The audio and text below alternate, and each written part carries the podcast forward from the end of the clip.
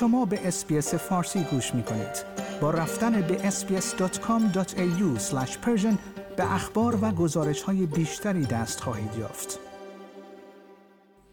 یک هوادار فوتبال اسپانیایی که روز سهشنبه پس از گذراندن بیش از یک سال بازداشت توسط مقامات ایرانی به اتهام جاسوسی به اسپانیا بازگشت در فرودگاه به خبرنگاران گفت که از همین حالا در حال برنامه ریزی برای بازگشت به جمهوری اسلامی ایران است.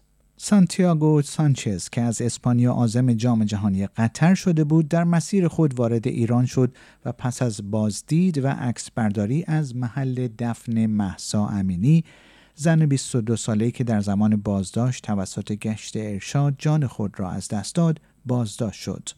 سفارت ایران در مادرید از آزادی او در شب سال نو خبر داد.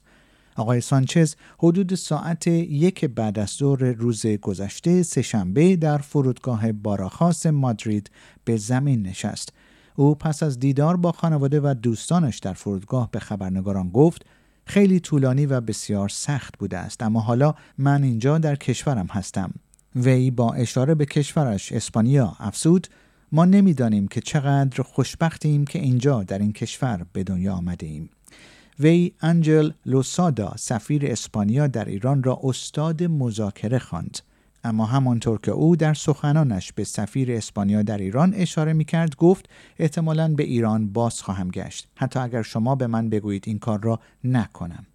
او به مقامات ایران گفت درک کنید که شما نمی توانید نه بگویید. مردم باید آزاد باشند. اگر حساری جلوی من بگذارید از روی آن می پرم آخرین بار در تاریخ اول اکتبر 2022 نام آقای سانچز شنیده شد. زمانی که او عکسی از خود در مرز عراق و ایران را با عنوان ورود به ایران برای دوستانش ارسال کرد. بازداشت وی همزمان با بزرگترین اعتراضات تاریخ ایران پس از مرگ محسا امینی بود. سفارت ایران در اسپانیا اعلام کرده است که آزادی وی در چارچوب روابط دوستانه و تاریخی دو کشور و با رعایت قوانین ایران صورت گرفته است.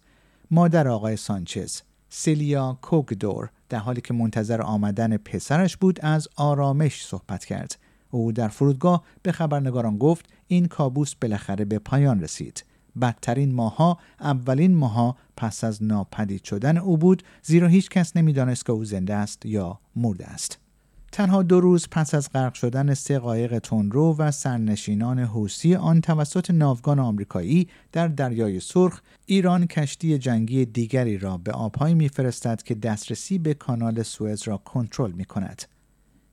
به گزارش گروه بین الملل باشگاه خبرنگاران جوان به نقل از خبرگزاری تصنیم ناوچه ایرانی البرز که در سال 1969 ساخته شده است روز دوشنبه وارد دریای سرخ شد.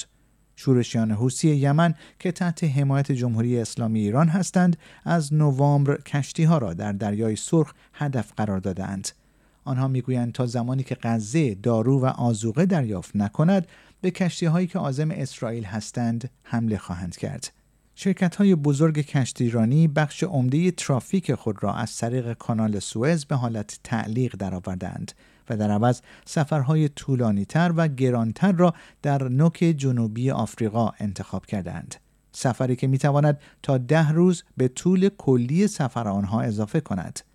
استقرار کشتی ایرانی در حال صورت می‌گیرد که ایالات متحده به شدت در تلاش است تا یک نیروی دریایی چند ملیتی را برای محافظت از کشتی های در حال تردد در دریای سرخ در برابر حوسی ها تشکیل دهد. گروه ضربت دریای سرخ به رهبری ایالات متحده با بیمیلی سایر کشورها از جمله اسپانیا و ایتالیا مواجه شده است که نگران قرار دادن کشتی های خود تحت فرمان ایالات متحده آمریکا هستند. آیا می خواهید به مطالب بیشتری مانند این گزارش گوش کنید؟ به ما از طریق Apple Podcast، Google Podcast، Spotify یا هر جای دیگری که پادکست های خود را از آن می گیرید گوش کنید.